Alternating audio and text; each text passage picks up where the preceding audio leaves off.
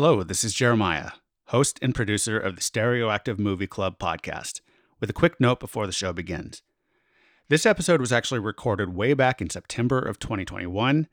Mia and I had a baby in the fall, and due to that, some health concerns leading up to the birth, and now actually being parents of a lovely little one, we had to unceremoniously put the podcast on hold for a while. We hope you'll bear with us as we work toward getting back on track with the show in the coming weeks and months, though. Now, here's the episode.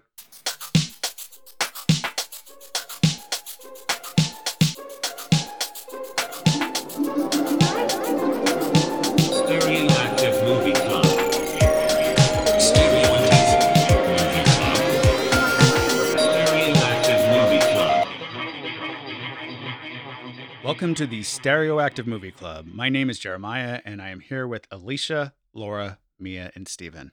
And we're going to be talking about the 1974 film The Godfather Part 2, directed by Francis Ford Coppola. But before we go on, let's hear from everyone about what movies they've watched since the last time we recorded. Alicia, how about you? Um, well, I haven't watched any movies that I could think of. Um, I did I'm watch. tisking you. You're um, fired.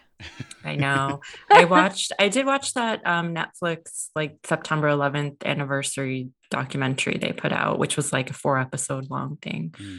Um, so that was really um, depressing. And other than that, I've been reading books. Ew. so um, nothing too impressive though. Just like you know some English mysteries and Of course, of course. yeah distractions that's about it Yeah, very on brand. Uh, Laura, how about you? I've watched a bunch of movies, but the one that I want to mention is Badlands by Nice. Terrence Malick. Yeah. Sissy Spacek, Martin Sheen. And I'd never seen it. I thought I had seen it, but I think I just convinced myself I'd seen it because it's one of those like films you should see if you care about movies. But I hadn't. And it was just so gripping and beautiful. I mean, obviously Malick and like the up close and insect shot, you know, was like really interesting. But the music fit so well.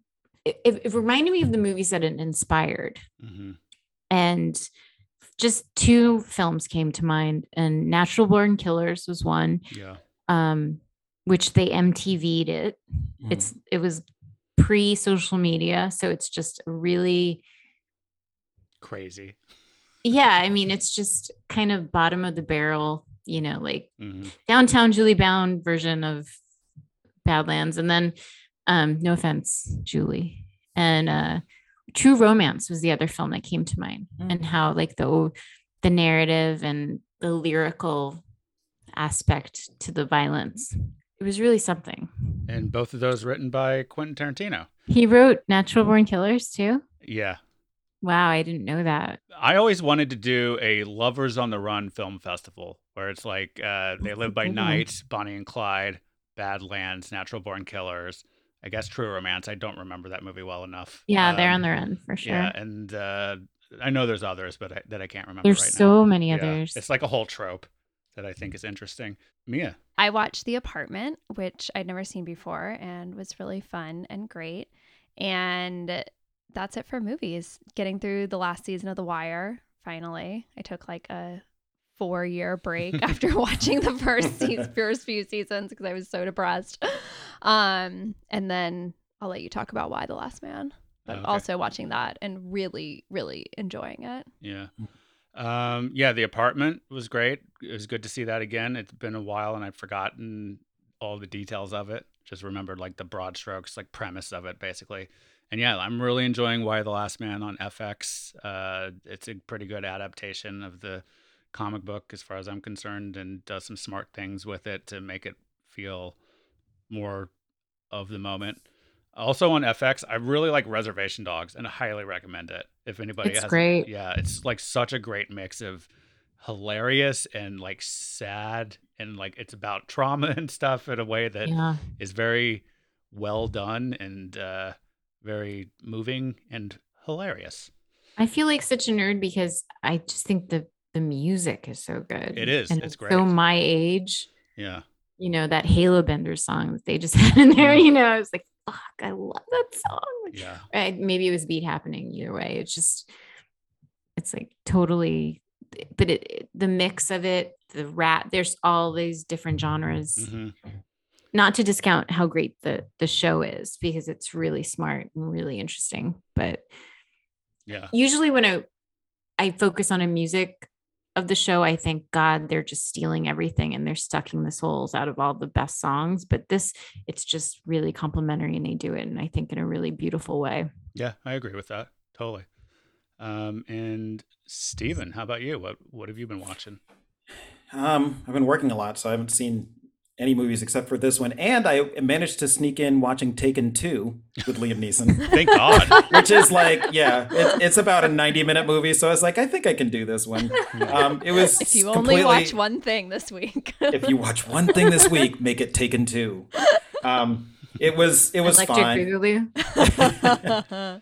Boogaloo. Well, we are talking about sequels, right, this Yeah. week. So, Yeah. um, so yeah, it was it was entertaining. It was pretty ridiculous, and that's saying something considering Taken the first one was pretty ridiculous, but it was it was fun, and I completely forgot about it ten minutes after I watched it. So. It's my favorite kind of movie. Yeah. well, then you can watch it again. It's like a whole Yeah. new movie. I'm like, oh, True.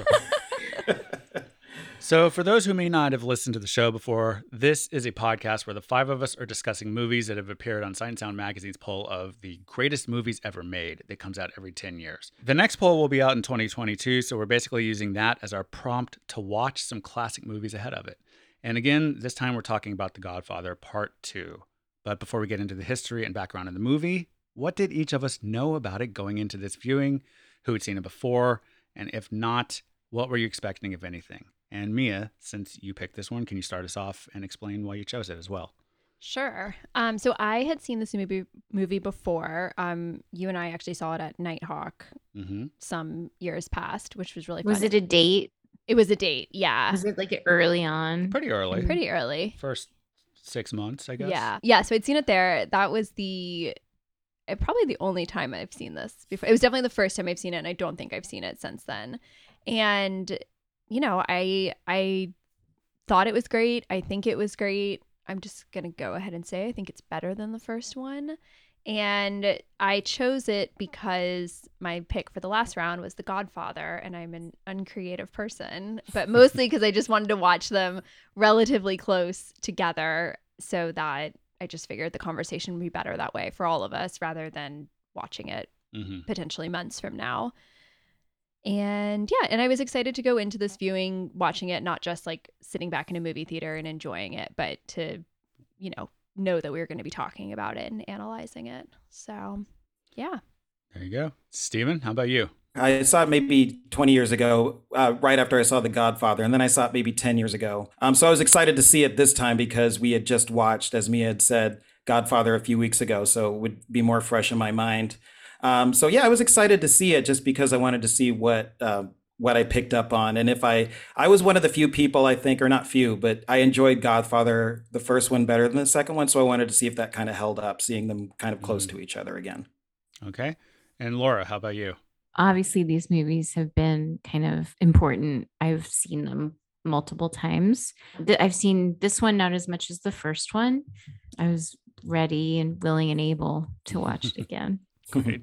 Uh, Alicia, how about you? Yeah, this was my third time, I think, seeing this. And um, yeah, I, I have a lot of like respect and appreciation for this movie, but it's, I don't like it as much as the original. All right. Uh, so we got some suspense from some corners of the podcast, no suspense from others. We'll see where this goes.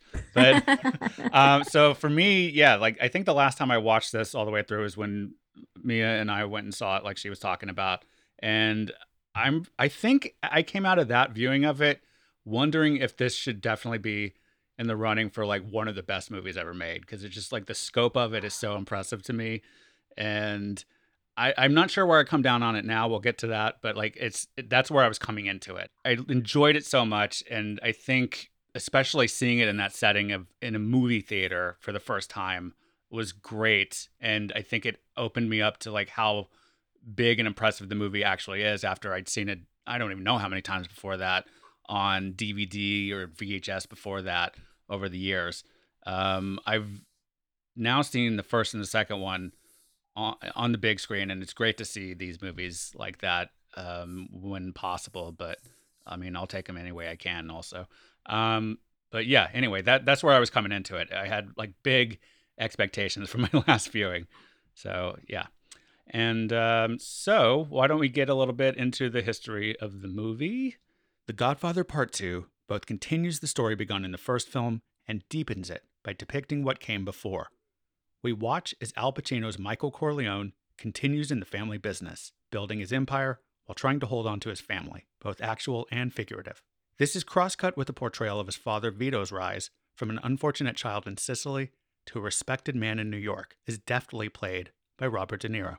We watch as the older man builds his empire in order to, as he seems to view it, strengthen his family, just as the younger man causes his family to weaken as he extends his father's empire. Mario Puzo, the author of the novel on which the first movie and the overall saga were based, began working on the script for part two before the first movie was even released. And, at least according to Coppola, the production of this follow up was much more smooth than that of the first film, as that installment's success afforded him greater opportunity for control and independence from the studio, Paramount Pictures. It was released in December of 1974, and though the critical reception was mixed at first, with the film's structure drawing the most consternation, reassessments began sooner than often happens.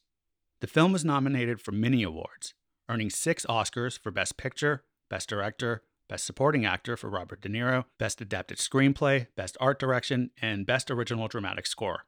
It was also nominated for five other Oscars Best Actor for Al Pacino, Best Supporting Actor for both Michael V. Gazzo and Lee Strasberg, Best Supporting Actress for Talia Shire, and Best Costume Design. In addition to being the big winner at the Academy Awards that year, the film was also the sixth highest grossing film of 1974 in North America. To give a sense of what else was popular at the time, the five films ahead of it were, from 1 to 5, The Towering Inferno, Blazing Saddles, Young Frankenstein, Earthquake, and The Trial of Billy Jack. The Godfather Part 2 was included in AFI's 100 Years 100 Movies list in 1998, ranked at number 32, and it stayed in the same spot when that list was updated in 2007. For our purposes, it gets a little messy. The film ranked number 9 on Sight and Sound magazine's survey of directors in 1992, but when it was paired with Part 1 for the survey in 2002, the two films collectively came in at number 4 on the critics poll and at number 2 on the directors poll. So, Mia, since this again was your pick, can you start us off with your thoughts on the film after this viewing and whether it lived up to your memory of it? Yeah, um, it definitely lived up to my memory of it, and I actually, I mean, the first time that I saw, the only time I've seen it before this was my first time seeing it. So obviously there was a lot of stuff that was like, oh my god, whoa, that happened, and you know, just the enjoyment of seeing it for the first time. I have a horrible memory for movies, and it was six years ago that I saw it for the first time, so I got to enjoy many of those moments again in the flashbacks when uh, Vito kills the guy who killed his mother. Like I was like, oh my god! Like totally didn't see. Ciccio. Yes, don't you? Yes, exactly. Um, I mean, I knew he was gonna kill him, so like it wasn't that, but just the like the slash across the stomach brutality of it. I was like, oh my god. Um, she really was. Very violent. it's very violent, yeah. So, but in it- the, such a satisfying way. Oh yeah, totally. Like I was like, yeah, kill him. Because I've, I've to me, so much of the, you know, that stuff that I thought about watching this movie again, knowing that we were going to be talking about it, obviously, is like, what is strong, what is weak. When do you take revenge? When do you let something go? Like, just how all these things play out for all these different characters. And like, when do you just kind of have to bite your tongue? When do you let loose and just give someone, you know, a piece of your mind and stuff. So to me, I was sort of like, is he gonna come? You know, it's been like all these years. Like there was part of me that was like, is he gonna do something? Even though I was like, I'm pretty sure he's gonna do something.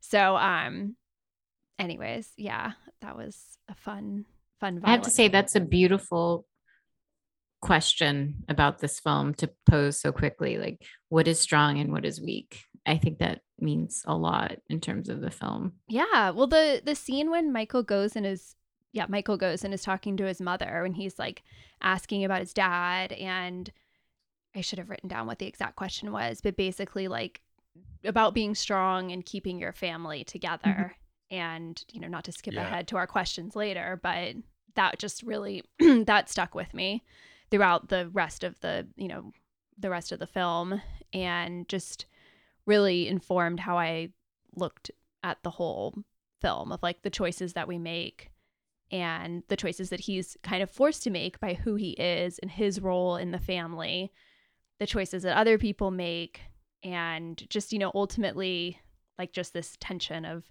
strength and weaknesses. I think him saying he's going to take their business legitimate, but like never making any real moves in that direction. Um, also tying into like, is he being strong by that or is he being weak and unwilling to change um i don't know sure we can get into all of that but yeah um did it live up to my memory of it i mean i would say it surpassed it i was just like oh such a good movie so good And Steven, how about you? Um, yeah, it lived up to my memories of the movie. I thought it was really well crafted and it was just really entertaining, and the the performances were amazing. Um, but I still did prefer the first one. I think just because I, I think maybe because Robert De Niro showed up in this movie and he was so compelling from the get that I was just really gravitating towards the the past scenes um, just because he was such a joy to watch and then also that that story was sort of new and it sort of put a lot of perspective into the the man that Michael was so for that it was new to me just to see how he kind of evolved as a character and how he was in the first movie and then in the second one and the same with his dad how he ended up you know the way that he was. So it's sort of like a reverse. So for me that was much more interesting. So whatever i was always taken out of those scenes when we went to the present when we saw michael. I was sort of like oh i want to go back to seeing what vito is doing. So i, I mm-hmm. it was always kind of in the back of my head i kind of wanted those scenes to be over so i could go back to see what vito was doing. Um, but also i felt like michael was a lot more impenetrable in this movie since he was sort of we knew his evolution and his story that when we saw him this time he had sort of been kind of fully baked and we sort of knew what he was going to do. And i don't know if it was just this viewing i felt like it was sort of he was an impenetrable like he, he couldn't get touched. Even though he was almost assassinated at the beginning of the movie i didn't really feel like there was any jeopardy for him um, throughout the rest of the movie. So I felt like he was just going to get revenge and he was going to get his way. And I don't know if that's just the way that it sort of played out for me as I was watching it. Um, but overall, I really did love the movie, and it just was, you know, it, it was still really great. But I still did prefer the first one.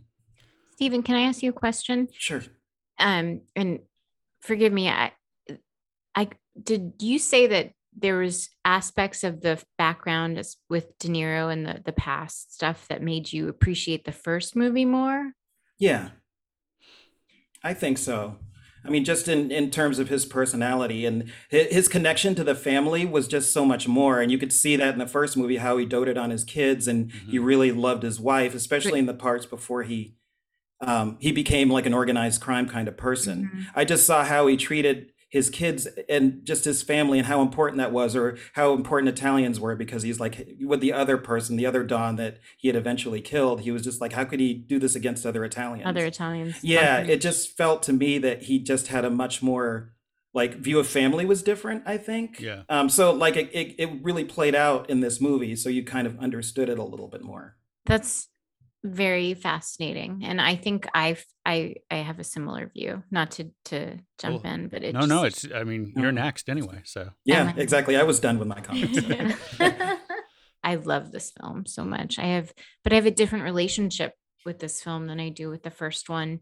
And I mean, don't we all have like relationships with movies? Aren't we all dating them?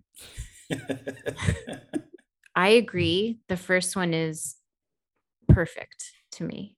Um, this film is brilliant and beautiful, and there's so many scenes that I just hold close to my heart. But what I would take, and the reason why I like the first one better, is that the first one has this way of making us, they both make us complicit and like part of the family mhm.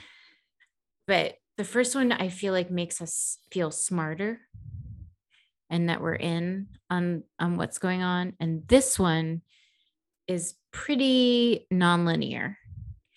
And the first time you watch it maybe the second time you watch it you have to miss stuff. There's no way and people can get it all.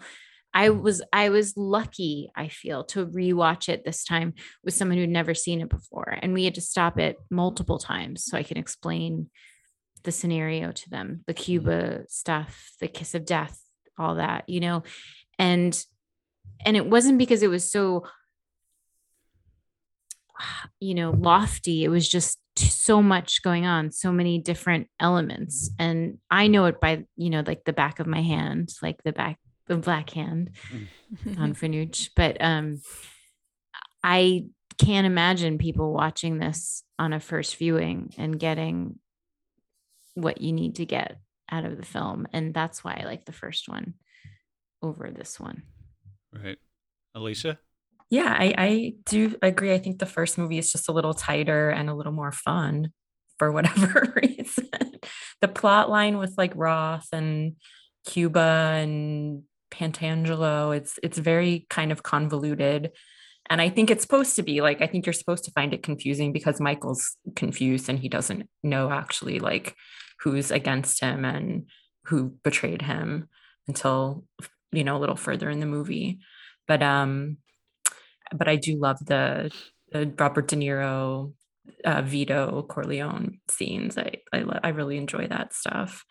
And um, the thing that I was thinking the most about after I finished this finished it this time was like the whole anti-hero thing and how we've watched like s- several movies now that have like the anti-hero as the main character. And I I the more we do them the more it like hits home for me that like in our society right now the anti-hero has become like the hero. Hmm and people just look at stuff like this as like cool or badass or something. And like they're they are more interested in the power and the money or whatever than the decline and the actual outcome for the the person in the end and all the people around him and um yeah it really um i find it really troubling Yeah.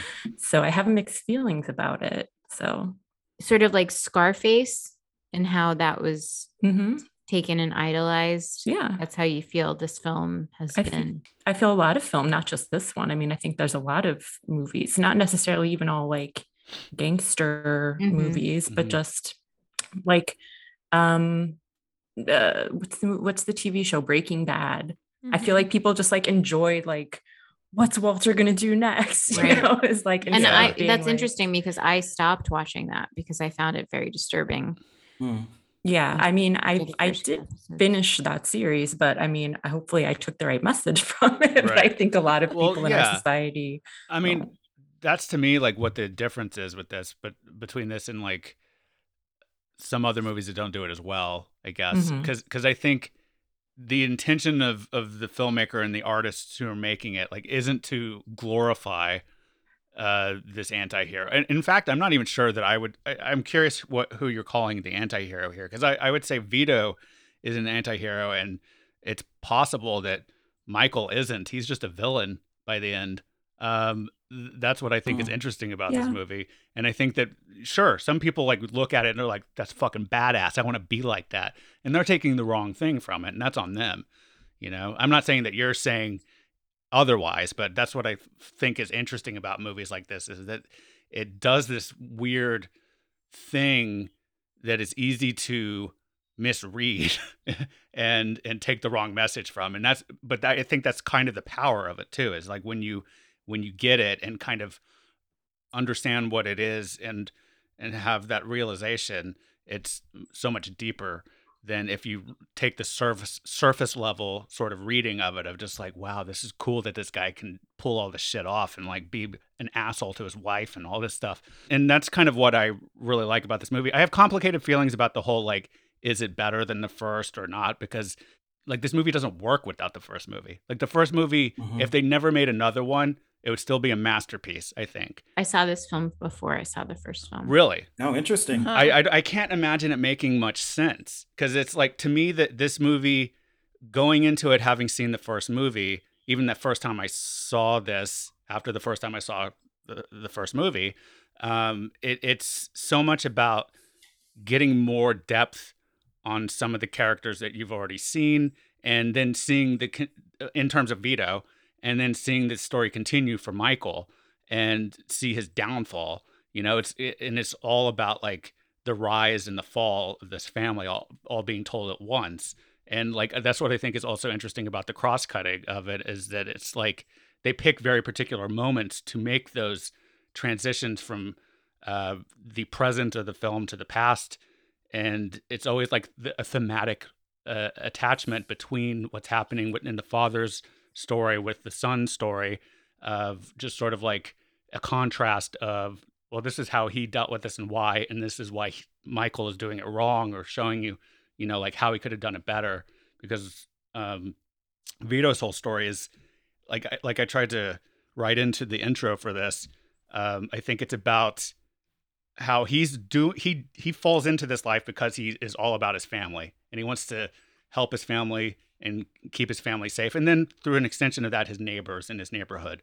Um, but with michael it's it's more that he had the family and he's more interested or he gets he gets he he takes his eye off the ball and gets too focused on the empire thinking that that is what you need to do to keep the family. Instead and he just kind of loses track of what is going on with them and what his place is in the family and loses them completely.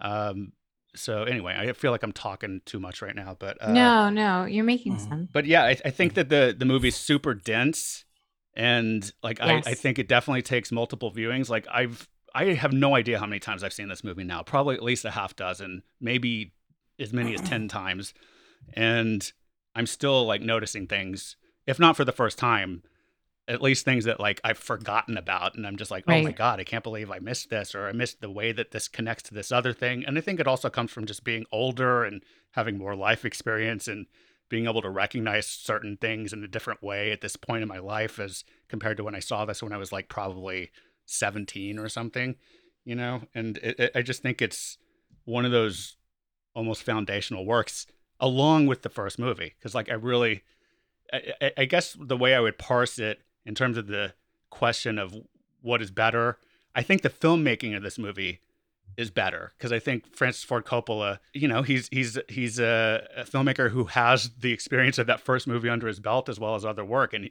you know, he's someone who is still progressing in his skills. And I think the storytelling and the art of it is more advanced. But I, it's hard for me to say that this movie can be better because it doesn't make any sense without the first movie to me. That's a really interesting idea. I mean, I think the filmmaking in and of itself, because um, I was talking to my aunt and my cousins today, and they were talking about how my grandfather loved this movie Mhm. because they he loved the scenes of young Vito Corleone coming to Ellis Island and all of those scenes because he said it was so true to life. So he would rewatch those scenes because it reminded him of what he went through. And just to be able to capture that and what the Lower East Side was like Mhm.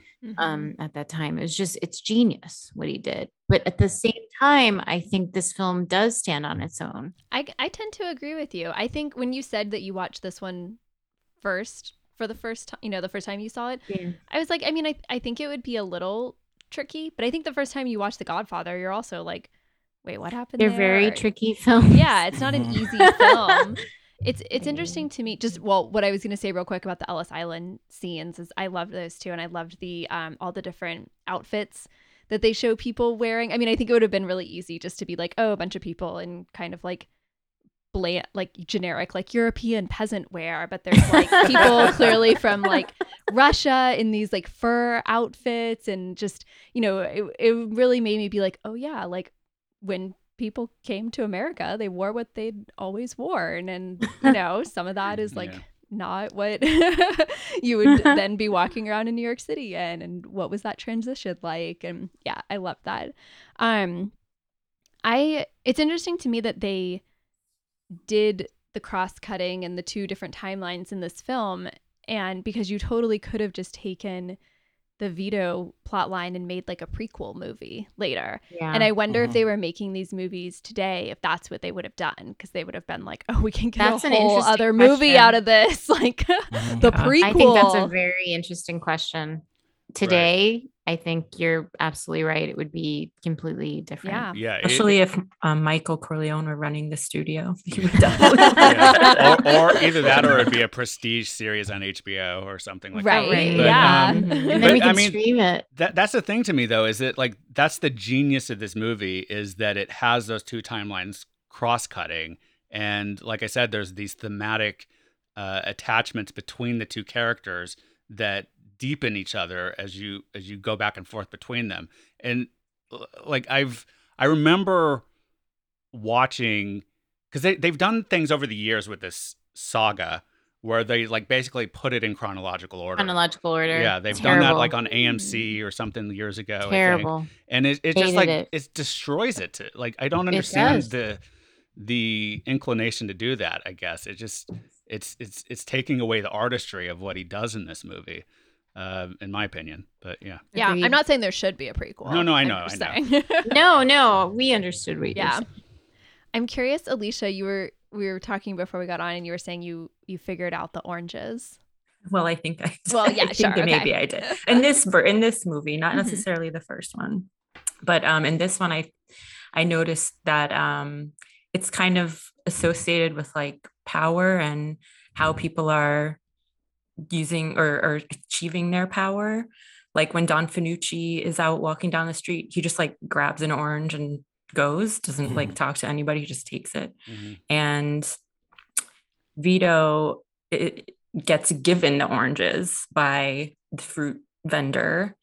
Uh, so some so it's more like his community is saying, "Oh, you're worthy of like power," and then in the end, Michael is straight up like eating an orange as if it's an Mhm. apple. Yeah. He's He's- just, when I they was laughing so hard. Yeah, that biting was so into odd. it. Yeah. Yeah. so weird.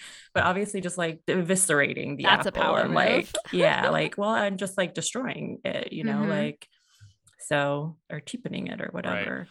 I, I actually wonder because it, it, it became a whole thing, especially with the first movie, where people were like, oh, there's always oranges in a scene where someone's going to die. And then I think we talked about this when we talked about the first movie. That Mhm. was actually just sort of a, a coincidence because the art director was like, I just want to pop a color in these scenes, and Mm, oranges are a nice way to mhm. do that. And it just worked out that way. But I wonder if that was something that had been pointed out by the time they made this movie Mhm. and they decided to keep it going, or if it was still like an art direction thing more than anything, or what. It was I'm full really on curious. weapon. It's full on what? A weapon of story. Yeah. Oh, sure. Yeah. You would gotcha. never. When have you ever in your life seen someone eating an orange the way Michael's Not quite like eating that. It? No, No. like that. I kind It of want weird. to right now. but but I mean, I I guess two of the things, two of the three things that Alicia pointed out are still preceding a death, right? The Fanucci, I think he gets that orange and then he gets killed. Mhm. And then Mhm. when Michael is eating that orange, I think it's as he was uh, Plotting basically- Hyman Roth's murder. Yeah, plotting. Yeah. Yeah, exactly. yeah, plotting, yeah. plotting an assassination. I think you're the the instance where Vito gets the oranges. I don't think there's a death right after that, so it kind of breaks that pattern. Mhm. Um, but I mean, maybe that's the one that proves the rule or something. I don't know. Or maybe it's the death of like who he was before as That's true. just Yeah. this Yeah. an Yeah, Yeah, ordinary well, yeah. person. I mean, I don't think there's nothing to that though, because like I, I, I, it really hit me this time watching it of like how you know earlier in the movie when he's offered a little bit of charity by someone, he turns it down because uh, maybe it's a pride or something, Mm. and then he Mhm. takes those oranges willingly. I mean, he has to be Mhm. kind of convinced, but it doesn't take much convincing, and it, it is sort of like I think you could see it as two sides of the same coin of maybe he sees like okay i have i'm respected now so i should I, it's okay to accept this because it's a sign of respect and that's what i wanted but it's also maybe corruption you know like it that's the other side of what this respect is in this setting and in this dynamic you know it's it's not just respect it's a corruption that he's taking something that he didn't truthfully earn 100% it's some earned by someone else who's then paying it up not forward but up the chain I hear that you're using the word corruption, and that makes a lot of sense. But in the Italian mind, the Mhm. Sicilian mind, like perhaps it's a it's a question of not insulting. well sure You know, like there's that element as well. What you're, I'm not discounting what you're saying, but I think there might be other aspects. Right, but I think I- that I think what you're saying also plays into that though, is in that like what happens to him is he he is in this new world and he's trying to make a, a, a way for himself and his family and his associates and the respect he's trying to earn that he's he's sort of trying to go about it in a different way than the the models he has before him of the Don in Italy and the Don in I guess Little Italy I think is where they are right and um he wants to have truly earned it instead of it just being something that is handed to him, right? But it's still that he expects something. He's just being a little more polite about it. And that's to me, it's like a lighter corruption, I think. I don't know. I disagree. Well, that's fine too. I kind of looked at it as like he before he wasn't in a position to like accept, you know, hmm power or whatever. If you want to look at the grocer trying to hand him something as like a way to like is like a thing about power or whatever. But by the time the guy hands him the oranges, the grocer hands him the oranges, he's like he's he's made his moves and he's Right. like in a he's in a position to be like, okay, like yeah. Yeah, Yeah. now you come to me and I'll get I'll do something for you when Right. you need it. Like they gave it to him willingly instead of him getting it taken. So that just meant that like the society at large was okay with him taking on that role and he was going to be a softer, more family familial like leader or Mhm. you know, Don as opposed to the other person that kind of ruled with cruelty. You know, they were like, okay, we can give you this and this is going to be fine. Yeah. Yeah. It's like agreed. That's what I was trying to say. There's no more trying.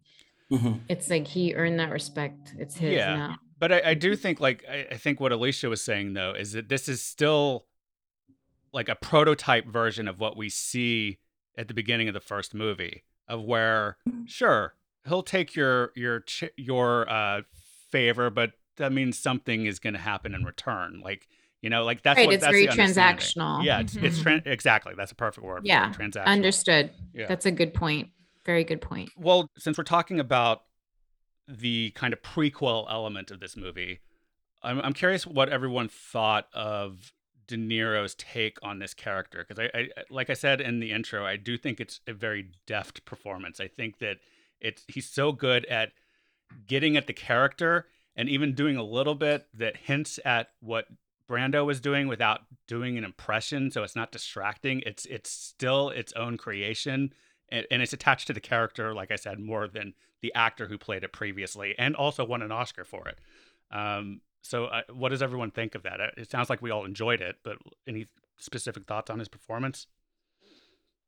I just love the subtlety of it. He, I mean, he's his face hardly registers any change in expression, but there's still like so much going on. You can Mhm. still see how worried he is when the baby has pneumonia, how like his body is like tense and he's like, you know, scared, and how sort of um when he's first uh when De Niro first kind of comes on, he's kind of very he's serious, but like nice, but kind of like he's not walking around smiling all, all day long. Right. But like at the sort of the further you get in his story, you can tell that he's like starting to enjoy like his position, like when the landlord comes in and is like bumbling around trying to the door. He's just yeah, Yeah, and yeah. he's just like smiling, and he's like, "This is great." Yeah. and like he just does so much with like with so little.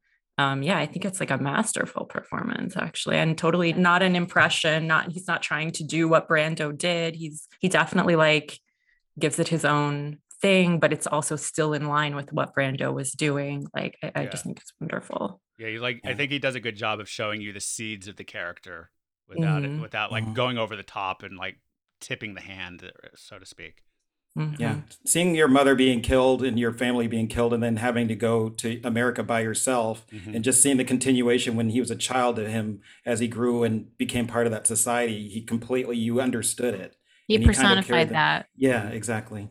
I got to give it up to Bruno Kirby. Yes. yes. So Fucking good. amazing Yeah. as Yeah. a young Clemenza. yeah. When I mean, Robert De Niro is beautiful, beautiful. You can't like touch it. It's like art, work of art. But Bruno Kirby is just so dynamic and just he steals every scene and it's amazing. I love it. I love it so much. Yeah. I feel that way about um, Lee Strasberg playing Roth. I feel like he steals every scene that he's in. There's so Oh, many man. good performances Yeah, I, in this. Yeah, I was gonna there say I feel that are. way about uh, John Cazale as, Mm, as Fredo. yes. Like, Mm. him- Oh like so much of this yeah. movie is him, and it's Yeah. like It's very good. oh my god, it, it makes me so sad when I think about like how little of of him there You got of him? Yeah, Mhm. but like what Mhm. was- he's in like five movies and all of them giant. You know? I Um, know. Yeah. It, it, what a career. God, what what a gift. yeah. Anyway. One thing that I really I thought, yeah, everything everyone said, Robert De Niro, amazing. I loved all the flashbacks. I can't imagine coming to America at the age like what was he supposed to be like nine, 12, some- nine. nine. Nine. I wish they'd al- they'd almost done a few scenes of like how just how did he survive from nine until eighteen or whenever Mhm. it picks back up. Um, but one thing for me, especially when they go to Italy in the flashbacks, just his such intense love for his family and for his children specifically. And you know, throughout the whole thing, like at the beginning when he's like, "Oh, it's just my wife and my son. That's like all I care about. That's my world." And Mhm. just, you know, as he gains more power and more influence and more money, obviously like that still remains. And then just contrasting that with, you know, Michael and Connie too, who are just like Michael is just psychotically like obsessed with the idea of his children, but like spends zero time with Mhm. them. Mhm. Yeah, he doesn't nurture them at all. Like No. you see more all. nurturing from Fredo. Yeah, his right. son. Yeah. That's where I was going. sorry, it's okay. Um, and I mean, from the first movie, like I don't remember Sonny really giving two shits about his kids either. They're No. just kind of there. And you know, Michael, especially with his obsession with, oh, was it a boy? Which I definitely want to talk about the abortion uh, fight in a yeah, because that's a whole separate discussion. But um, but you know, he doesn't care about his kids. Connie clearly doesn't care about her children. Um, but then Fredo is, you know, yeah, teaching the the son how An- Anthony, right? I think is his name, how to Mhm. fish, and it seems the, to be the only one who actually cares about this, um, cares about the children, cares about the next generation, and so just that difference between these two generations here. I mean, I feel like that's again like the larger theme of the movie, but just really, really hit me watching it. I feel like Vito had his family taken at such a young age that he values it so much when he Mm. has when he's Yeah. able to make his own family. And for Michael, he just takes it for granted and it's um the family has always been there for him. Right. And obviously he starts to confront the fact that, that that's changing, but it's just an ego thing. I really think it like he Yeah. feels like he's entitled to this wife and these kids and this American dream or whatever he's chasing. And it's very, very different from from Vito. I think it was just that Michael wanted to be like his father, but he didn't see the whole picture sometimes. Mhm. He just saw like the the nuts and bolts of it. Same with the business. Like he was running it in a completely different way, even though he was the Don. He didn't run it like his father. And he was just having issues with that. And I think that's what stemmed from a lot of his his problems with that, just seeing people as kind of objects and not as like a real family. It's like family with a small F versus family with a big F. Right. Yeah, even the advice that he like recalls that his father had given him. I think there's like maybe two times that he like mentioned something his father told him, like keep your friends close, but keep your enemies closer. And then one other one that I can't remember right now. But he kind of like messes up at both of Try those to think things. how the people around you think. yes, yes. And he screws up on both of those things. Like he he He, he remembers the advice, but he doesn't Mhm. actually like Take it in. understand it, and yeah, them. and take it in. Yeah. The very last scene well I- i guess not the very last one but the the flashback at the end when it's you know all the kids are still alive and they're sitting around the table and it's pearl harbor day and just the the interactions and everything. And then you know everyone goes downstairs except for michael. And it just really broke my heart watching it even though you're like you did this. Like maybe and maybe not sonny. That was a different um you know whatever different thing there. But like you literally like either killed these people or drove them away from you or alienated Right. them all Mhm. but it still is just so like oh man like it didn't have to be like this Well, Yeah. you can see even in that scene that he he made a decision about what he wanted to do. He didn't consult anybody else. Yep. he didn't take into consideration what his father might have been trying to do behind the scenes at all for him. And then everyone's at, mad at him and it's like, Yeah. Right. they just Well, leave like- him there. yeah. Well, and it's like for so, I, I feel like he was so like, oh, I'm going to be the one that's different. Like, Yeah, I'm this yeah. exception. And he was set up to be like that, right? Like, he was going to be Mhm. the senator. Like, the the life he ended up having wasn't his intended path. He was like the one who was like the loner of the family. He didn't want to be part of the family business. And then he, at some point, decided, like, I have to be part of the family business to help the family survive.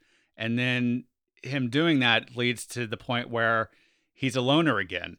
Like he started off, like he he is a loner and he is alone. Like I I noticed it this time, like that. Yeah, he it cuts straight from everyone's left the room and he's the only one at the table in that in that uh, birthday party scene and then it cuts to him alone in his older age you know and it's just he was destined to be alone i guess in terms of this family the only way he could have gotten out is if everything had gone different in terms of like the the stuff in the first movie you Mhm. know um, and he hadn't gotten sucked into it but maybe that was never going to happen maybe it was all just like that's the point is that he was never going to be able to escape this Yeah. We plan and God laughs.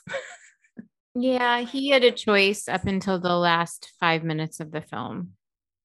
Uh, I mean, I think he blows it well before that, though. Honestly, the murder of Fredo, I think, is the end of his soul. Yeah, I mean, sure, sure. That that doesn't help. Yeah. Well, that's So why I, I don't think that he I don't know. I feel like in the the context of the film, the previous murders, You think he could have like Makes clawed his way back with, with with like Kay and stuff? yeah. I think Kay was gone. not with hitting Kay. It, I mean, marriages end. Yeah, That's not the end of the that's done. And Italian men, you know, have a thing about their kids, like fine.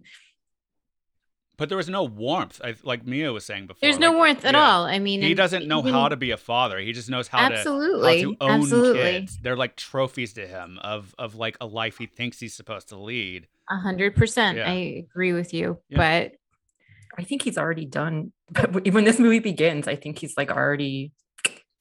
We're just watching the. We're just watching him roll down the mountain. Or whatever. Right, I yeah. respect that. I do not feel the same way. yeah, that's fair. Well, that was to me like with my question about like strong or weak, especially the last, you know, 30 minutes or so of the film when he decides to still go and kill Hyman Roth, even though Tom is like, he's going to be dead in like six months, man. Like, you know, do we really have to? And then the thing with Fredo and convincing the other guy who's in military prison presumably i mean i don't know if they ever say exactly how long but like he's pretty old already he's Frank prob- Pentangeli. yes Yeah. thank you Mhm. um he's gonna be there for a while if and when he ever gets out is he really gonna be a threat but like He would never get out. It was the only way to have to secure his family, to have money, to be safe, and Sure. not. Yeah. It was. You I'm sorry would- to interrupt. he you. would never get out of prison No. Yeah.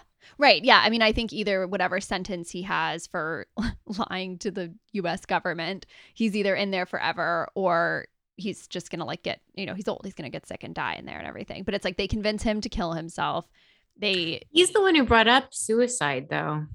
No, I feel he's like led he's- there by yeah, Tom. Totally. When they're talking I about think like, the it's a- downfall of the Roman there's an understanding between them of like, Yeah. th- Yeah, you're, you're going to make yeah. this happen for us, right? And Right. then we'll take care of your family, just like the old Right. Fair. Roman Yeah. Empire used to do.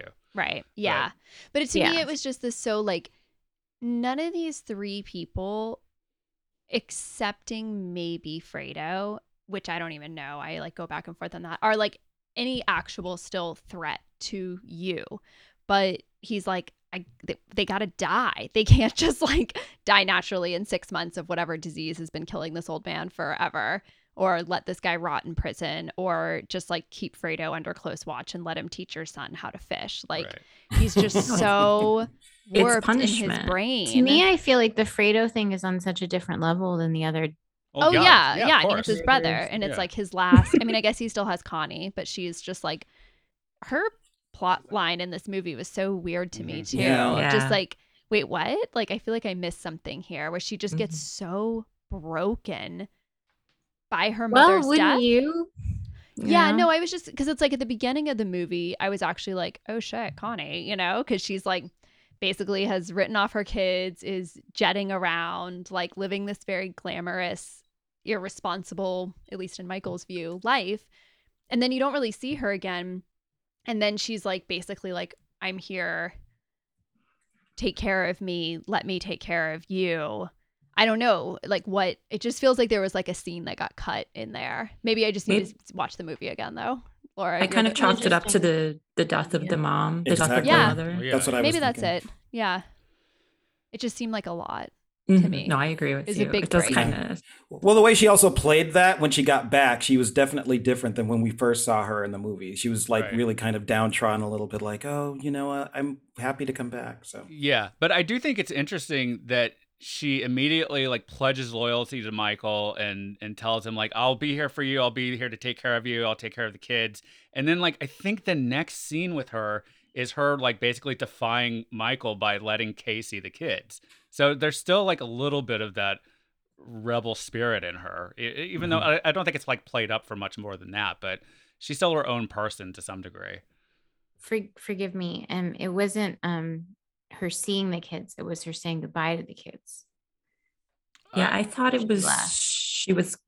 I thought like he knew she was there, but he just didn't want to have to see her. I think no, that was her goodbye. Oh, that like was the for final goodbye. left Oh, okay. the house.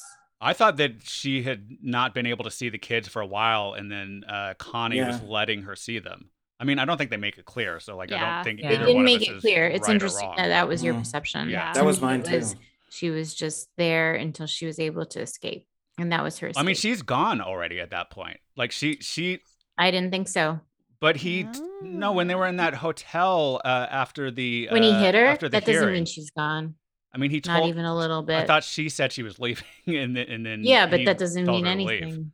Um, okay, well, Well, I different think it's interpretation. am- I think it's ambiguous. I thought it was more kind of a like maybe she's kind of like how he's like with Fredo, like tell me when you're coming to visit Mhm. mother because I just don't want to be there. I kind of assumed it was like that with Kay. Like as long as I don't see her, Right.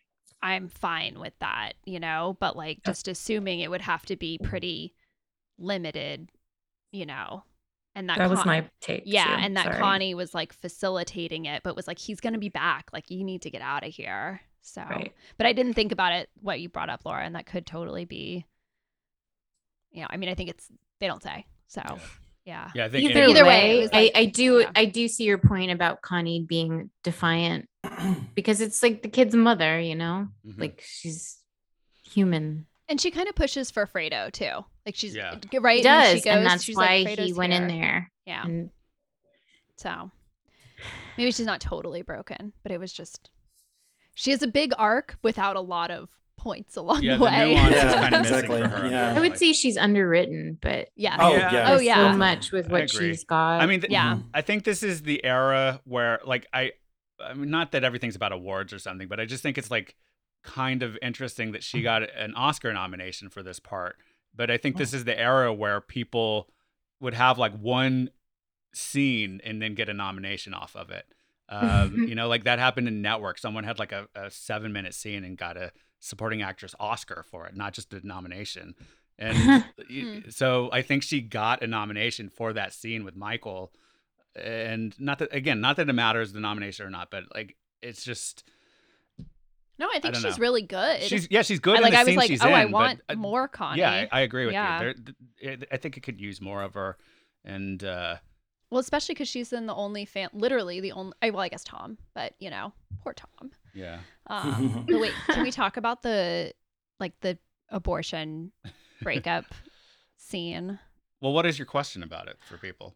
I don't know if I have a question. I just it's as I was watching it, I was like, oh wait, I remember this scene from when I saw it years ago because it's such a like striking scene and you know, I'm I'm sure at the time 1974, right? Like it was probably pretty like, oh whoa, like she just said abortion like six times in 5 Mhm. minutes. Like that's pretty scandalous and I understand in the context of the movie like, oh whoa, this is a scandalous thing for this like conservative Catholic Sicilian family for this to happen, for her to make the decision without consulting with her husband.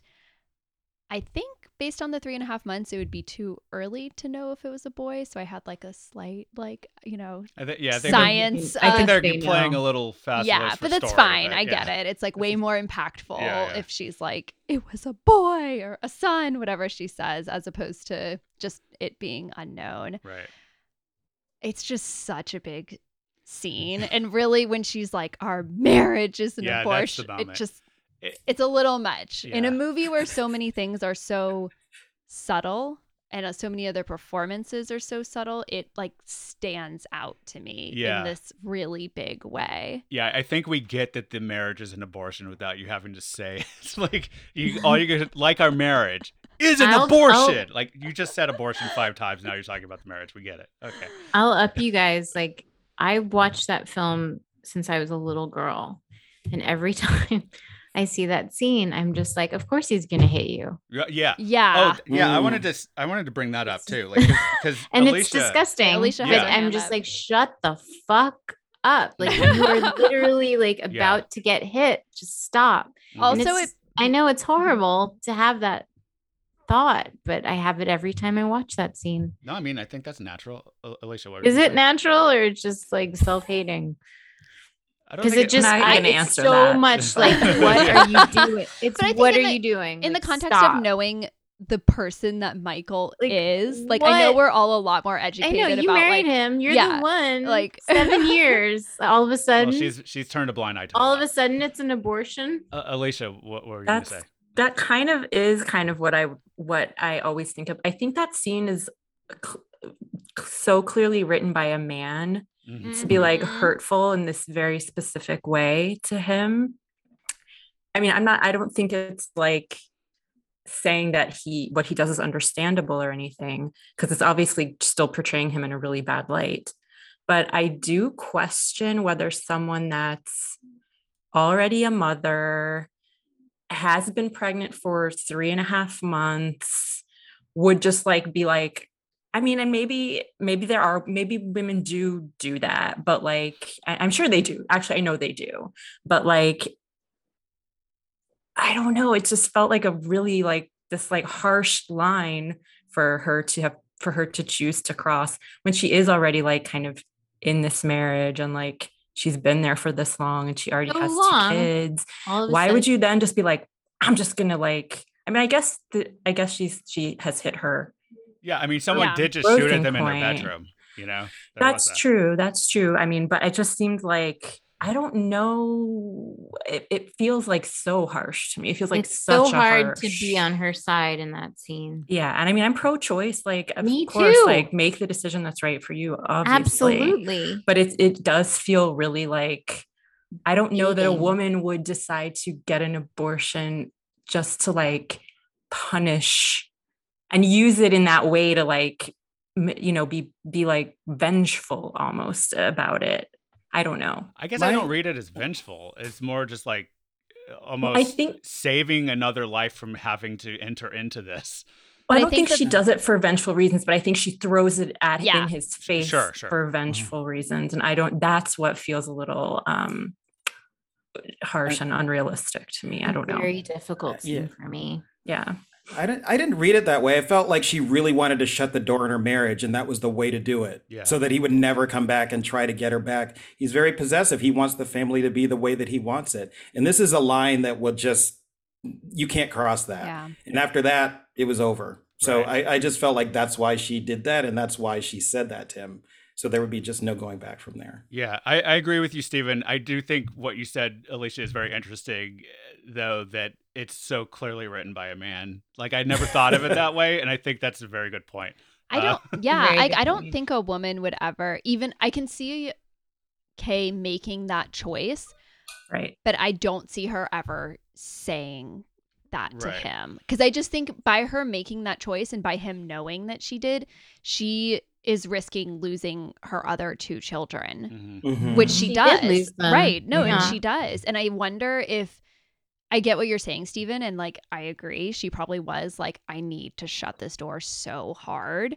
but I just maybe she didn't think through like by shutting that door so hard. I'm going to put my kids on the other side of the door there, and Sometimes you just have to escape to save yourself. yeah, that's oh the totally, choice that that yeah, she made in that scene. Yeah, totally. But I just think knowing how violent he is, knowing how dangerous he is, like, and just knowing how psychotic he is, like how, how, powerful he is. right? How powerful he is. Exactly. Like, I just, I don't see her being dumb enough, frankly, to because Kay is not dumb, right? Like, she's like a smart woman, or at least she goes Mhm. into this being smart. She's like willfully naive though. Yeah, And I think that's in- true. Yeah. that's true. Yeah. Yeah. I, I do think there's a- there is an important like mechanical element of the scene though that like like Alicia was saying earlier, um, Michael is so I don't think you use the word stoic, but that's how I would describe it. He's so like just emotionless or something throughout, just so calm and I don't know if collected is the right word because it doesn't go well for him in the end. He but- doesn't raise a his Yeah, voice above a but whisper. this is like w- one of the moments there, there's a few times where he yells in this movie and it's always so like i sit back because it's just like terrifying. yeah terrifying and this moment like he reminds me of like a fucking panther because he just like Mm. all of a sudden jumps at Kay and it takes me by surprise every time I've seen it. Even though like I like you said I I know that something is going to happen, but it's just such a quick movement Horrible. and so violent and he like knocks her over and it's just it's so shocking even though I know it's coming. And I think it's in, it, there's an importance to it in showing that like it's, this isn't all just like abstract for him. You know, you can make the argument that he doesn't do any of the killing, he doesn't do any of the violence. He facilitates. He's not a facilitates it. button man. Yeah, he does. He has it done for him, but like he is also a fucking violent person, his own self. And this is like I think, Well, he did kill that. Sollozzo, and sure, sure, in the Mhm. first movie, yeah, Yeah. but but he had to. of course, Yeah. right, right, Uh, and or you're on his that's- side in that movie. I think is the power, like the power of the filmmaking there. But yeah, anyway, Incredible. I, I wonder how it would have like say this is my rewrite as I you know let's rewrite the Godfather. Sure. no, just I think she she leaves him and then I picture her and Connie talking like later and her telling Connie. I can see Yeah. that being the more realistic Mm. thing that would happen. Yeah, And then maybe not maybe as dramatic though. Sure, yeah. I mean, so I write a boring movie, but Maybe he's in the other room when it's happening and he Yeah. overhears the conversation. or maybe Mhm. Connie tells him or something. Like, you know what I mean? Mhm. Yeah. So there wouldn't be this like over the top scene. I don't It's know. a tough scene. I think you guys are veering off into the prestige limited series territory again. I'm just trying to get more. Connie Yeah. in. And I can see that being a really good, like, if this movie had a female writer in the room, Yeah. that being a really powerful scene there. They should do something with Connie now. And you know how they're doing like a Soprano prequel? They should do Mm. like a Connie. Who would play her? Oh, what a good question. Talia Shire could still play her, and if you wanted to do like middle aged or retirement age. Well, I thought she said a prequel to this. Oh, prequel. Oh, sorry. oh sorry, my God. then, it would yeah. be so good to Oh, see all not the prequel, Connie's like a- Like de-ager. Yeah. They could de-age her. They could I do think the there's, Dear there's so many stories untold with Connie. that I Yeah. Well, even just that one scene when they have her meeting, uh, what's his name at the the ve- Carlo? yeah, at the very end. And I'm like, oh, okay. Oh yeah. Yeah. Here we go. You know, Yeah. I read that James Caan was paid the same amount Yeah. he was paid for Godfather Part One for that one scene. Yeah, he didn't, yeah. What? I mean, I don't know if that says more about like how how much he got paid for the first movie. Or, Yeah, exactly. I think it's yeah, Yeah. it- the budget and yeah. Yeah. it doesn't say. I don't think it says anything bad about Caan, but No, no, no. Oh, no. good for him. Get Yeah, that good money. for him. Yeah. I, and also like Brando was supposed to be in that last scene, and then just right, he didn't show up. he didn't show up because he was mad at Par- or yeah Paramount or something. So they had to Thank God he it on the wasn't in that scene because Yeah, it I know. I don't think it would have been good. didn't- I think yeah, you didn't need him. You Yeah. didn't need him. It was, Marlon uh, Brando, who needs him? No, I think it's good that he's like this looming presence better than Yeah. more than he's in it. I think And it, the- I think the it would be so weird to just Yeah. like have Marlon Brando there after For like been watching 15 seconds Just Yeah. like sitting there Yeah. like, oh, for me. Well, I think it would have been a Oh. different scene. I- It's my cake. it, My cake is here. So my question was, Michael says throughout the film he is trying to be strong for his family, like his father was. By the end of the film, do you actually see him as strong or weak? The choices that he's making, like, are they in his mind and in your mind too? Are they worth it, quote unquote? I'm wondering because when you see him at the end, it seems like it wasn't worth it. I mean, just from where his, you know, when he's kind of looking off into like the past, it seems like all the decisions that he made just were not they they were kind of done for the good of like what he thought the family should be and his perception of it and everything supported that even like the party at the beginning he sort of wanted to take all the italian stuff out of that party in order to like be accepted and it still wasn't working for him. So i feel like he was making these decisions but they were you know and he- it's just like you made bad decision after bad decision but after a while you just can't even turn the ship. It's just like it's too late so you kind of have to kind of stick to your guns and do what you were going to do for the family the way that you perceive the family to be. So I think that he thought he was strong, but he was making weak decisions. I'm on the fence because, like, I think he kind of gives up the game a little bit when he is asking his mother about this thing, you know, because he he's sort of like telegraphing that he knows he's actually weaker than he he pretends to be. I think in that in that scene because he's like, "What am I doing wrong here? Is essentially what it comes down to. Like, how did Dad do this? And But he's still in charge. He's the one making, driving the whole thing. Right. Yeah, And yeah. I think he's so Yeah, he's the one who mother's- can fuck it up the most. and mm-hmm. there, and then he kills Fredo. So Yeah. Yeah, his his mother's response to that was like, "You can never lose your family." Right. So Right. he was Like, just you thinking, like. I can make these decisions. I'm not going to lose them. and he's like, "Hold my beer."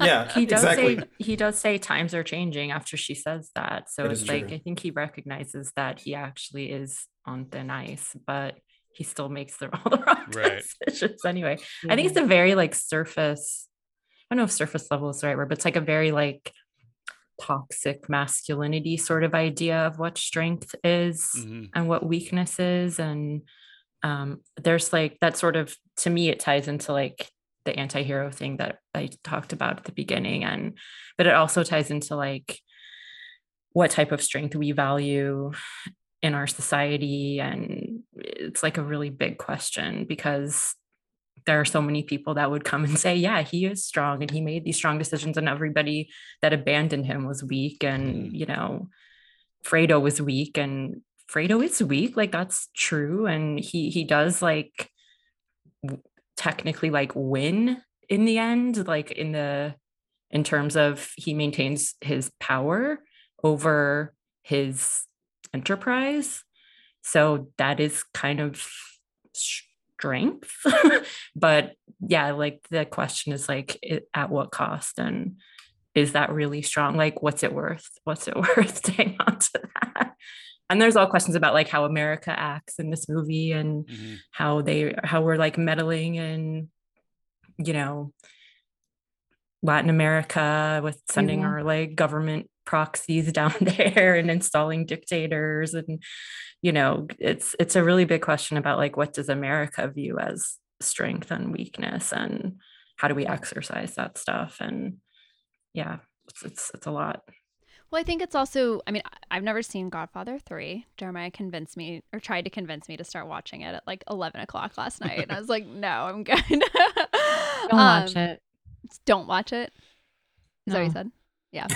I'm, I'm I haven't seen it either. It's Yeah. definitely a drop off. yeah i mean i've heard it's it's not good but i wonder like okay so this movie ends here but say like okay you know he does still have connie what is her future he has his two children there's no doubt in my mind that michael could just like remarry someone have some more kids so he still has a family that he's building um he still has tom despite his like horrible treatment of him and you know he still has people who are willing to serve him. He still has all this power. So I feel like the movie ends at this really low point for him, but I don't know if he's going to stay at that low point.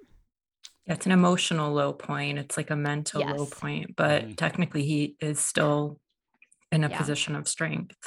Yeah. uh, You know, so it's it's a yeah, like he's beaten the government, you know, this thing looming over him. And I'm not saying like, I mean, obviously, I think he's a total psychopath. And I think if he does get married again, I see no reason why it would end up like that differently than how his marriage with Kay does. Like, I don't think he's ever going to be like a happy person, like it seems like his dad was with his family and like he- he's always going to be in the pursuit of greater power, greater ego, all of these things at the expense of those individuals around him. But I can see him rebuilding his family, family as objects Well, to I'm, a certain extent. I'm curious though. Like, are you saying that because you kind of know that there's more story, or like, or No, even if there wasn't a Godfather 3, I would just say you the that- movie ends here, Mhm. but like Michael doesn't die and he's not old, you know? There's no reason to think why wouldn't he get remarried? He's supposed to be like what, like 40 when the movie ends? Well, I think maybe? that last shot of him, he's supposed to be older. I don't. It's still not clear how old, but I, I think some time has passed. There's like a little gray in his hair or something. But I, I don't know. I guess I to me, like if I was watching this movie in 1974 and the credits roll, I'm like, oh man, he fucked up and he screwed up his life and he's Sure. done. Like you know, that's that would be my takeaway from this. I wouldn't be thinking like, oh, there was some ambiguity about he might be able to pull it out and kind of go a different path or something. Like it seems like the message at the end of this movie is that was not worth it. You know, for him, he he fucked up his life, he fucked up his family, and this is what happens to you if you if you try to have it all. He um screwed up his life, screwed up his family. He could just make another one. Yeah. Because like he's a powerful right, yeah. exactly. He's a powerful rich man in America. Sure. Why wouldn't he just be able to start over? So on that level, I could see it being a probability.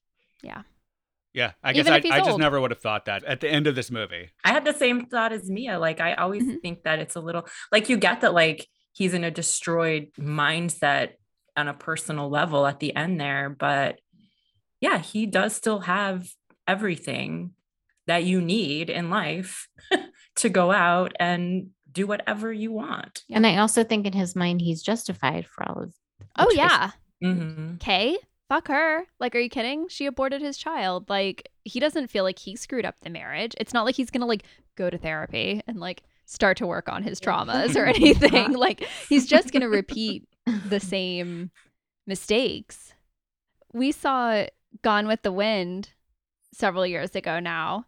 And at the end of it, you were basically saying, why wouldn't she get Rhett back? Because for those who haven't seen, like they're not together at the end. Like, why wouldn't she? She's always gotten him back before. You know, she's going to pull herself up. She's going to put on a dress. She's going to go on out there and like she'll convince him. It doesn't matter that she's at this super low point right now. And it's kind of the same thing here. Like, it's like these two extremely psychologically damaged people Hmm. but they have every they have all the tools in their toolbox that they need to go out and build the same life again. I'm not saying that like Scarlett O'Hara is going to be a better person, neither is Michael Corleone, but like there's no reason to think that their story ends at this down point. The thing is though, Scarlett does say, like Michael's just sitting there like catatonic at the end, and Scarlett says, like, tomorrow is another day. True. Yeah, I mean, Yeah, Gone with the Wind. true. Gone with the Wind is largely the story of her overcoming adversity, and, and Godfather Two is largely the story of Michael fucking everything up. So, like, I don't come away from the end of this movie thinking he is improving his circumstance. He's just gonna keep being an asshole. But he is improving his business circumstances. He's Yeah, like but- eliminated all of these rivals at this point. I know, but the whole, isn't there's the no question of the one movie else. at what cost? Because like he doesn't have a family left. Like he has the wrong family left. But so He does has the- the Scarlett. she has who does she have? She's driven away her husband. She basically killed her child. She like has no friends. Like I, it's the I same. don't think it's the same thing. to oh, me, sure, it's but- not the exact same thing. What's everyone's favorite scene? Well, I'll I'll say one that like struck me this time. Like I've always enjoyed those scenes that we were talking about earlier of of young Vito coming to America, but like it it hit me harder this time for some reason. The the two shots of Vito first on the boat seeing the Statue of Liberty, and then the shot of him after he's gone through uh, the the immigration stuff, and he's basically seeing the statue again. And we it's a I love the shot. I've always loved this shot of the reflection of of the Statue of Liberty on the window that he's looking through. So we see him in the same shot as the statue, but it never really like hit me previously how much it's about like perception of freedom versus being in a prison. Like he he's arriving there as a free person and then is immediately imprisoned by this country. And he's seeing the Statue of Liberty through a prison window essentially. I know it's a hospital, but Like he is being quarantined and he's being told essentially like you're starting below the bottom right now and you have to figure this out. And it just kind of hit me in a different way this time for some reason than than it had previously. That ju- just like the the way that sequence is framed by those two shots of the statue. What is everybody else's favorite moment or scene or whatever? I I didn't have like a favorite scene. I, I mean, I really loved, like I said, the I loved all the Vito parts of this movie. But um, I think my favorite thing that I noticed was that um, it's a parallel to the first movie. There's two, there's like two weddings in the first movie. There's at the beginning, there's Connie's wedding party. You don't see the full ceremony, and Michael's first wedding. And in this movie, you start off at a funeral, and then later on, you have the mother's their mother's funeral. Mm. So there's like two funerals in this one. So the first one is like committing to a way of life, and this one is like that way of life, like destroying you. So I like that. In any particular scene, I guess. Yeah, that's a good point. Um, well, one of my favorite scenes, there were so many in this movie, but one that really struck me just as a rewatch since I saw it before um, was when Frank Pantangelo was, or Pentangeli, how do you say his name? I can't And remember. Tangeli, you got it. Yeah, when he was at the party at the beginning and he was complaining to the band, you know, there's not a single Italian in here, and wants to get them to play like an Italian song, and then it devolves into Pop Goes the Weasel. Yeah. Um, just because it was just like it was Michael trying to become legitimate, but it was just not going to happen, and people were going to make a joke of it. And I thought that that was kind of an interesting way to to look at it, and you know, trying to still maintain you know his his Italian heritage, but yet wanting to go legitimate, and it just wasn't going to work. So I just thought that was interesting. Yeah. I have two favorite scenes. Um in the the flashbacks, um where Vito was following Don Fanucci over it, during the festival on the rooftop, Mhm. and you can just Oh yeah. see the image of him over the The rooftops. tracking with- shot. Mm-hmm. Yeah. Those shots were just so to me, it's like a painting. So beautiful. Mhm. Love them. Yeah. Always did. Still do. And um in in the present day, I guess was 1959. Um Michael, why are the blinds open? Yeah. It's a good I mean, that's just nothing comes close to that kind of jarring, like hair raising, the back of the neck. Mhm. Just it's just incredible what they did with that scene. When you said that, I felt the hair on the back of my neck. Even before you said hair on the back, I was just like, oh yeah, God. I mean, it's just fucking great. it is great. Fucking yeah. great. Um, I mean, like we've all said, so many great scenes. For me, the time from when they're when they're in Cuba and when they're all at the show and Fredo slips up Ugh, and says he it's so knows the bad. guy and my, Mhm. you just see Mhm. Michael being like wheels in his head turning but just standing there like solid No, well, stone for a minute. for a I- minute. Yeah. I think it's actually the most emotional, truly emotional you see him because then he kind of doubles over, like he's just like looks like he's about to fucking die of just He's like in pain. grief. yeah. But he doesn't like Heartbroken. I you know, to me, I, you'd be like right. He what- doesn't you give know, up, he doesn't, he doesn't re- give it away. Right. yeah. He doesn't re- he doesn't react to Fredo. Right. Like if you were just standing there next to him, you probably wouldn't have like noticed anything going on. And so that through the kiss of death at the ball, you know, an hour later or whatever it's supposed to be, is just such a like, oh, my god, like Mhm. stab me in the heart. So Yeah. yeah, Yeah. yeah. So Fredo, man, why? Mm. why you gotta be like that? So do we think that this movie has stood the test of time? I mean, I'm just gonna say fucking yes, of course. I mean, Um, like a don't really- resounding It's yop. okay. Yep. Oh, do you guys know what the word on the boat Mo- Moshulu? Moshulu, the name of the boat that he comes in on? No. Moshulu. It's a Seneca. I looked it up. It's a Seneca word that means fearless. Mm. Thank you for Mm, looking that up. That's so nice. Yeah. You're welcome. No, really, I, I really appreciate that. I did some so glad I homework this time. I really am. One point I was going to make earlier when we were talking, when Alicia, you brought up the anti- anti-hero thing.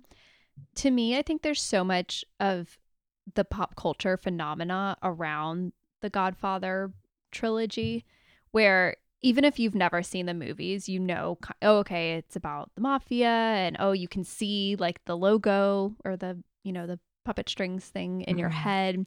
So I wonder how many people who are like, oh, yeah, that's cool. Like, have they actually seen the movie? And if they have, like, have they seen it since they were like a 16 year old, you know, to like actually be like, oh, wait, because they can see seeing it when you're younger and being like, oh, yeah, man, that's pretty cool, you know, yeah. And, but not really grasping it. Mhm. Um, so yeah, I just feel like there's like this thing around it where if you haven't really watched it, you could see it as like this aspirational thing almost. But then when you do, you're like, well, ugh, yeah, money's nice, but like, so is Well- having your family. I also think that like there has been so much, or in the last decade, I guess, or last two decades, there have been so many. I, I know I mentioned like Breaking Bad as an example earlier, but like even The Sopranos, like I didn't watch The Sopranos, but I know the gist of it is that they're taking this character that's a, a bad guy or whatever, and they're like giving him, they're like taking you into like his inner world and like giving you a peek at what's driving him or or or how he feels about what he's doing i guess and it's Mhm. It's yeah I, I understand why people get sucked into that and why it why it can sometimes feel like it's being glorified um as opposed to being like condemned. Like if you don't take it all in if you maybe you watch like only a few episodes of the sopranos and you're like oh cool you know like i don't know. I'm not saying it shouldn't be done and or that it's not or that they're doing anything wrong because i don't think that's the case at all. I, I just think it i just think there's I just think it raises questions and there's, you know, there's people out there that aren't going to always interpret what you're putting out. you know, Yeah. they're going to interpret it their own way. That's what happens with all art. That's what it is. Mhm. But um, it's just, you know, I just always think about it. Just something to think about.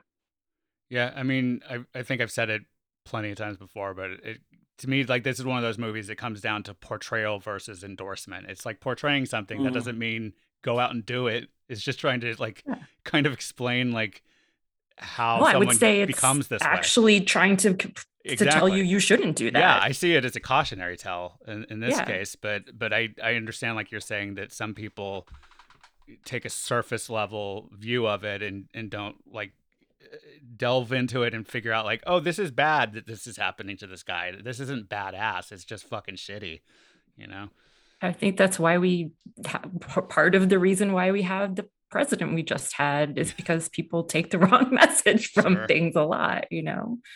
So anyway, I'm not saying you shouldn't make this type of art at all. Like I do think it is a cautionary tale and yeah, I think it's actually very important, but I just wish that sometimes this this this, this stuff that happens in society could be a little more mm-hmm. I don't know. But anyway, so why don't we go ahead to our bonus question uh Steven, you had a question for us pretty tied into this movie and our discussion I think so Oh, Sure. Um, since some people consider The Godfather 2 to be the superior movie to Godfather 1, which is technically a sequel, um, what movie sequels do you consider to be better than the original? And um, I had a couple. I did put one in the Facebook page that was Star Trek 2 The Wrath of Khan. Mhm. Um, and a lot of times, movies like that, they spend so much time trying to introduce the characters and just be pretty that right they wait for the second movie to actually tell a tighter story. And that story was just a, a miles above a better story. So um, I like that one better. mine that I also did put in the Facebook group was Mad Max Fury Road. I could watch that movie just about any day. The other movies are pretty good too. I except maybe uh, Thunderdome, but you know, I think uh, Mad Max Fury Road is a masterpiece, Mhm. and it's the fourth fucking movie. How'd they do that? Anyway, who's next?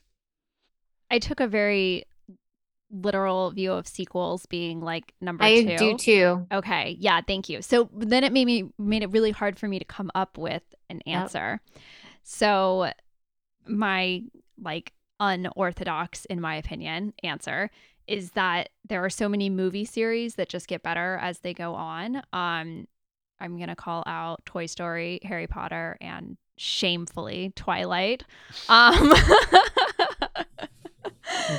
and just I think you know with so many of these things, especially I mean I guess Toy Story isn't, but like the other two that are based on books that you know, at least in theory, start off as more children's or at least like tween books.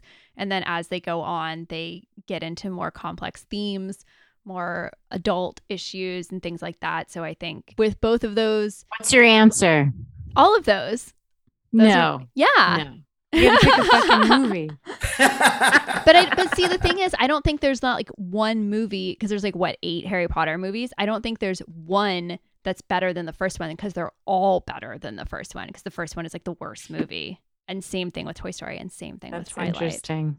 Mm-hmm. So I think it's like, is it that there's better directors who were brought in? Is it that there's a bigger budget?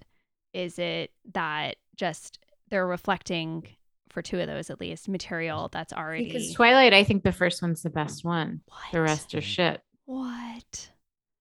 The first one is so. I mean, none of them are great. Okay. But okay. None of these. None of, the, none of those movies are that good. Um, Twilight specifically, yeah, you're Twilight. about. Twilight. Yeah. Definitely Twilight. Yeah. Uh, Alicia, what about you? Uh, I did post it in the Facebook uh, chat um, uh, before sunset, which is that Ethan Hawke, Julie Delpy movie Yeah. that follows before sunrise. Um, yeah, I just like the sequel. They finally like get it together, and there's some things that aren't great about that because he's like married or something already. But um, yeah, it just it's just so romantic and yeah, I don't know. I just love that movie.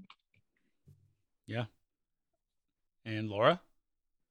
Well, also like Mia, even though I contradicted her and gave her a hard time throughout her entire answer, um, I have a very strict um, definition of sequel. I think it's the second movie that comes from the first one. I do.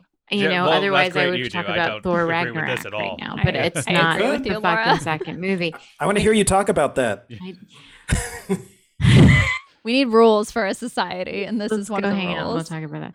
Okay. Um, for me, I chose Trainspotting too, because even though the soundtrack on the first film is stellar and the first film has some amazing moments and stylized filmmaking, I think the second one had so much more heart. And I think it's a better film. Interesting. So that's what that's my answer. I don't understand why a sequel is just the second movie. I'm just gonna say that, but whatever. It's fine. Yeah, does S E Q mean It have to mean second, second or one. No. Yes. then what's the third In one Latin. called? Well, then I mean, then Mad Max Fury Road is a sequel to Thunderdome, and it's much better than Thunderdome. So I don't know what you. Yeah, you could always just say Yeah, like the it's always fourth the movie is the sequel last to the movie. fifth movie, Yeah. or to the fifth, Yeah, fifth movie is sequel to the fourth movie. I guess I should have put the definition in there when I. Yes. Thank you. No, I think I think the definition of a sequel is well known, Stephen, and you were correct. Well, here's a question. question too, because one thing actually, as Alicia was talking about before sunset, I was thinking about Dazed and Confused, and everybody wants, some. Yeah. I haven't mm. seen it. Is it good? Everybody wants some is so good. I would actually say that is better than Dazed and Confused. Okay. as a film, I should- I should loved watch it. that. Yeah, I really loved it. I like Dazed. I and love Confused. Linklater. Yeah. But I, I think he referred to them, or at least it was considered to be a spiritual sequel. So is that a sequel? It's- I mean, he said a sequel. what? He said Everybody Wants Some was a spiritual sequel to Dazed and Confused. That's weird. Yeah. So, like, is that a sequel? I mean, I guess I so. know. But I wonder what his spiritual sequel to Slacker would be. we'll find out. Clerks. Kevin God. That was funny. Times. Did anyone like Mallrats better than Clerks, or isn't that the second one? Well, to the original question about uh, sequels that may be better than the original, we had a couple of answers in our Facebook group as well. Charlie said "A Shot in the Dark" from the uh, Pink Panther uh, Clouseau series with Peter Sellers, and Sid said "The Empire Strikes Back," which yeah, that's that's one of those that also gets. I feel like that's a lot like Godfather 2, where people say it's uh it's better than the first. But I I say with that one, like I said with Godfather 2, like it's hard for me to see that as a standalone movie. Um, yeah, me too. but- I would I would think more of Empire than But I, I I agree that like there's a lot of filmmaking about it that is better and more advanced. which Um, one's the one with the Ewoks? that is Return of the Jedi. Okay. Yeah. Um. So, Our next episode is Steven's third pick. Steven, do you want to tell us what that is? Yeah, uh, my pick is Singing in the Rain, which was directed by Gene Kelly and Stanley Donen. It was released in 1952, and it's available to stream with a subscription on HBO Max, and it's also available to rent via Apple TV, Amazon, Google, or wherever else you stream stuff. Truth. This And I'm be- excited about this because we get a, a comedy movie in there, and there's not a whole lot on this list. So Yeah, that's true. Yeah. That is true. So uh, that's it for this episode of Stereoactive Movie Club. We invite you to join us on our Facebook group at facebook.com slash groups slash stereoactive movie club. You can also email us at stereoactivemovieclub at gmail.com and you can leave us a voice message. And I hope there's some heavy breathing on it. Yeah. Uh, but you can do that at anchor.fm slash stereoactive movie club.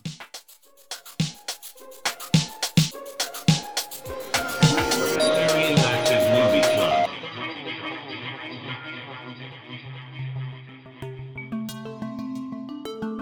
This podcast is produced by Stereoactive Media.